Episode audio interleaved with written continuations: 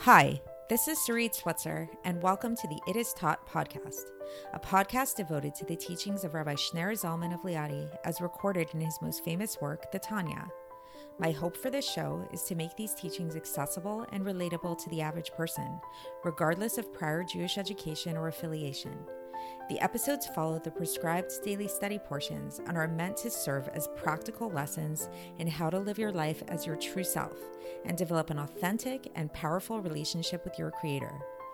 I have personally experienced the effects the study of this work has had on me, and I'm excited to share what I can of this knowledge with you. So please join me on this journey of learning, self growth, and connection with your source. Hi, and welcome to the It Is Taught podcast. This is episode 210 for the 21st of Sivan in a leap year. So, a little while back, I read this really interesting novella that I really enjoyed, that I would highly recommend to my listeners, called Flatland. It was written by a priest, actually, named Edwin A. Abbott, and was published in 1884. And the subtitle of this book is A Romance of Many Dimensions. So it's called Flatland, A Romance of Many Dimensions. And the basic premise of the book is that in this book, the author describes this world in which the inhabitants live in two dimensions. And so all of the inhabitants are shapes, but they're two dimensional shapes. And there's different types of shapes. Like some of the shapes are just lines, a flat line. Some of them are squares, for example, then you have polygons, and then you have circles. And he describes this in terms of a social hierarchy, sort of like how like the, the lines are the lowest of the low in the social hierarchy, and the circles are like the priests of this world. But what they all have in common is that they're all living within this two dimensional reality, and they have absolutely no perception and no conception of three dimensional space. So it's been described that this work that this this work was written as kind of like a social satire, like sort of like mocking uh, the classes of English society and that kind of thing. But on another level, it's also really describing to us and it's telling us how to really think about dimensions outside of our own. And so like at one point in the book, then one of the people one of the characters actually gets to see, gets to perceive the third dimension of reality and it really blows their mind and they have absolutely no way of describing it to the rest of the inhabitants. And there's like this fear that this person is going to be seen as a crazy person because all the inhabitants know are these two dimensions of reality. So, why am I bringing all of this up? Why am I bringing it up today? Because today we're going to be talking about other dimensions, but specifically, we're going to be talking about the third and fourth dimensions of our reality and thinking about the question of what might lie beyond that. So, what the third dimension of our reality. So we all know that we're living in third dim- in in a three dimensional reality. It's not a two dimensional reality right? Like we're able to look up and down and, and not just side to side like the or, or front and back like the people in the in the in the book Flatlands. So in the in the book Flatlands, it's like they literally were not able to see above or below them at all. All they could see was right in front of them. So that even when they were like looking at shapes, they wouldn't even be able to necessarily tell. Like let's say if they saw like a horizontal line in front of them, they wouldn't be able to tell is that a line person or is that a square because they'd only be seeing one side of that person and they'd have to like be traveling around to see what type of person, what type of figure this was, you know? Um, so in our reality, we're very fortunate that we have three dimensions. We not only see in front and in back of us and side to side, we also can see up and down. So that's one aspect of our reality.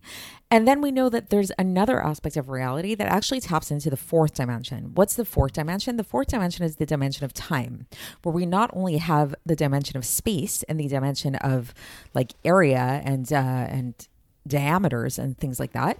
But we actually have the the uh, the other dimension of past, present, and future, where we can talk about things that happened to us in the past. We can talk about things that happened to us in the future, and all of those kind of things. Now, the really amazing thing, which physics, a lot of physicists, physicists actually do try to explore and try to explain, is perhaps is there a dimension beyond time? Is there perhaps some, something that is beyond all of us. So we know that like once we keep reaching higher and higher into higher dimensions, we can look at the dimension that's below it and we can see it from a different perspective. We can kind of see how there's like we we can see beyond the limits of that perspective. So like again, as that let's go back to that example in flatlands of the two-dimensional reality. So let's say you have a two-dimensional figure that is walking and sees a horizontal line in front of them.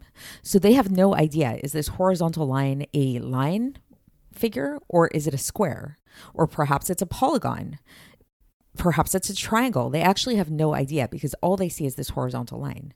But us, as three dimensional figures, we can actually go and we can look at this and we can look at this figure from above, right? And we can see, oh, this person is actually a triangle or a square or a line or whatever it is because we have this ability to see things in three dimensions.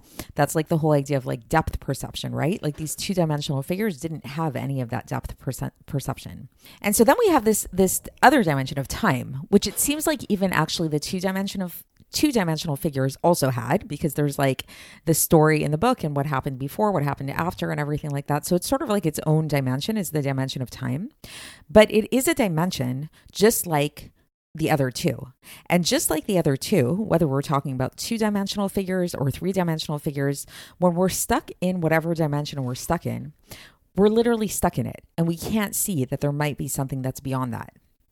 But we know in talking about God and in talking about um, all of these things that God is the one who created all these dimensions. God is the one who's constantly creating these dimensions. So even though our reality is very much fixed in space and time, we think and we operate and we live in accordance with space and time. We live in accordance with what block do you live on? Where how how tall are you? How short are you? What did you do yesterday? What are you going to do today? What are your plans for the future? This is the way we operate, and it's very purposeful, and there's really no way that we could operate in another way. What we're going to be learning about today and really focusing on is the fact that these dimensions, as real as they are to us, are actually just dimensions. Just like for the two figured beings, that the, that two dimensional dim- dimensional reality for them was limited and we can see beyond it. So just like that, there's there's something beyond our dimensions and our dimensions are merely creations of God. This is really hard for us to understand because we're stuck in our dimensions and it's there's actually no way for us to be able to really get this and grasp grasp this with our minds but it's something interesting to know about. You know, just like when in that book, if you ever end up reading that book, you'll see that the guy who ended up getting this like perception of the third reality, the third dimensional reality, when he came back, even though he couldn't actually tap into it again, he still had a sense of it. He still had like a sense that there is something beyond. So this is really what the Tanya wants to teach us today that that there is something that's beyond all of these dimensions beyond the dimensions of space and time, and also to teach us more specifically where the dimensions of space and time come from. And what we'll learn, and this was actually introduced a little bit yesterday, is that the dimensions of space and time actually come from a very, very specific aspect within God's attributes. And that's the aspect of God's, that's the attribute of God's malchus, the attribute of God's kingship. So, space and time, the limitations of space and time, which make up our world and which make up all worlds actually, are come from this this attribute of of malchus, of kingship, of sovereignty. Because if you revert back into the source, then these the source of God, like if we go back into that world of Atzilus, which is not really specifically a world in the way that the other worlds are, there actually is no space and time, and space and time cease to exist because everything reverts back to its source. So let's get into the text, and I think we can explain it a little bit more and become a little bit clearer as we go. So here we go. So we're in, for context, we're in the middle of chapter seven of Sha'ar HaYichud V'HaEmunah. And so let's begin.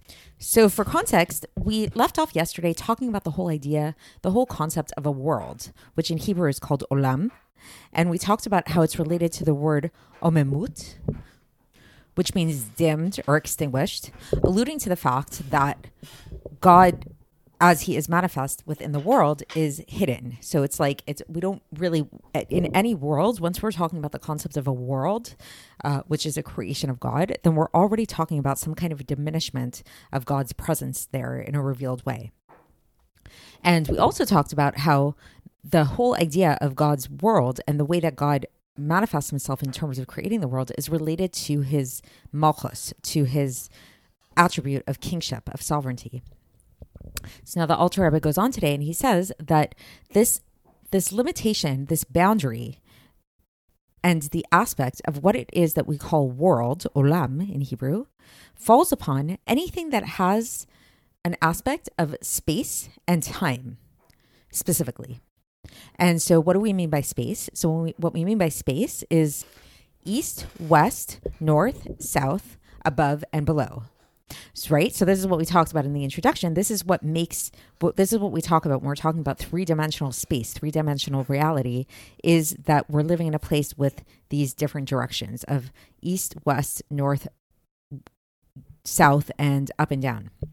And when we talk about time what do we mean by time we mean that there is a past present and a future right there's like a timeline and all of these aspects are not actually related, says the Alter Rebbe, to the supernal midos on high, the the holy supernal midos, the um, the supernal attributes of God. So, so if these dimensions of space and time are not coming from God's attributes, from the midos, where are they coming from? So the Alter Rebbe goes on and he says it's coming from God's malchus, from God's attribute of sovereignty, of kingship, specifically. So, just to little pause here and just to go back to and give a little review of our map of God's attributes. If you remember specifically when we talk about attributes or in Hebrew midos, what we're referring to very specifically is God's six emotive attributes, which are chesed, gvura, Tiferet, Netzach Yesod. And then the seventh one, which is Malchus, is kind of like, well, it's it sometimes is included in that map of the of the midos. It's a little bit different. It's not specifically one of the emotional attributes. It's kind of like considered to be like its own thing on the bottom. It's the seventh one, which we'll learn a little bit more uh, as to what that means. What what is the seventh attribute of Malchus? So basically, what the Rebbe is teaching us here is that when we talk about space and time in the context of a world, and in the context of of what makes a world a world, and how these things can only exist within what what it is that we call a world, this is very much related to God's attribute of malchus, of being a king, meaning that He's a king above, without end, and king below, without limits, as well as to the four in the four directions. So it's like when you're again, like we talked about yesterday, it's like if you're a king over you have to be a king over something. You can't just be a king in your own right. So what is it that we're saying when we say that God is a king? It means that God is a king over whatever worlds he's presiding over in all directions in uh, to an infinite degree, whether we're talking about above, below, or uh, east, west, north, and south. And so too is God a king over time as is alluded to, something that we actually say in our davening, in our prayers, where we say Hashem Melech, Hashem Malach, Hashem Yimloch, that God reigns in the present format, God reigned in the past format and God will reign in the future format. So it's this is referencing the aspect of time over which God presides. And so we find that whether we're talking about the vitality of space or whether we're talking about the vitality of time, as well as their creation, something from nothing, and their subsistence, every single moment of their existence comes from God's attribute of Malchus, as well as the name Adnus, which is associated with this, which we talked about yesterday, how this, this name of Adnus of God is associated with his attribute of Malchus. And since, as we know, that God's attribute of Malchus is united with his essence and with his being, with utmost unification, as will be explained. Thus, we have to say that whether we're talking about space or whether we're talking about time, both of these things are utterly, utterly nullified in their source, truly in relation to God's essence and being. Just like the nullification of the light of the sun in the sun itself. And then the Alter Rebbe goes on to explain that this is the actual this this whole concept, this idea of on the one hand there being time and space, but on the other hand the awareness that time and space are actually nullified in their source, which is God, is the combination of the name of Adnos in the name of Havaya. Because Adnos, again, is that name that is related to Malchus, which is related to this whole concept of time and space and where time and space originate from. And the name Havaya is related to the idea of being above time.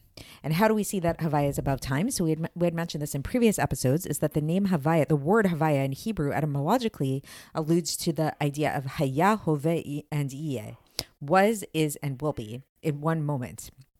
So it really is pointing this idea of being really above time completely. And the Alter Rebbe says that this is written about uh, in more detail, and he says that you can you can look this up in Ra'aya Mehemna Parshas Pinchas. And not only is Havaya above time, but he's also above space. It's also above space because he is constantly creating everything in a way of space. Everything, whether we're talking about things from above to below or in the four directions.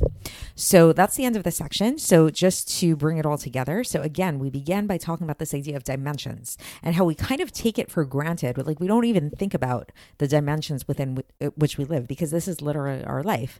And it, we can't actually escape the dimensions of our lives. Just like in the story of the Flatlands, where they couldn't get out of the two dimensional reality they lived in because that was how they were built. And so here we are in our three dimensional reality where we have not only space and the four directions as well as above and below, but we also have time. We have the existence of past, present, and future. However, what the Alter has taught us today is that we should really know that space and time, just like everything else, these two are mere creations. And where do they come from? Specifically in the order of creation, like in the map of creation, they come from God's attribute of malchus, God's attribute of sovereignty, of being a king over the universes, like over space and over time. And this attribute of Malchus is actually not even one of his emotional attributes. It's something else. It's it's it's it's Malchus. And when we combine this attribute of Malchus, which with the attribute of Havaya, which is this level that is beyond space and time, we actually can have kind of have both I have a have a consciousness of both realities at the same time. So that might be kind of like a brain twister because it really is something that is beyond our conception because again we are stuck within these dimensions and there's nothing we can do about it. However hopefully we can at least have some kind of appreciation gain some kind of appreciation that there's something beyond all of this. Just like the guy in the two-dimensional reality was able to visit and have a one-time visit with the three-dimensional reality and was able to bring at least like a semblance of that back into his life afterwards. So that's it for today, and we'll continue along these lines tomorrow, and I'll speak to you then. Thanks for listening to the It Is Taught podcast, hosted by Sarit Switzer. This podcast is dedicated in loving memory of my maternal grandfather, Avraham Yitzchak ben Binyamin HaKohen of blessed memory. Music by Shoshannah. If you enjoyed this episode and would like to support the show, please share it with others and subscribe on YouTube, Apple iTunes, Spotify, or wherever you listen to podcasts. And make sure to leave us a five star review. To find out more about the It Is Taught project, including more information on my soon to be published book, please visit our website, itistaught.com. To catch the latest from me, follow me on Facebook, Instagram, and Twitter. Looking forward to speaking with you tomorrow, and until then, have a great day.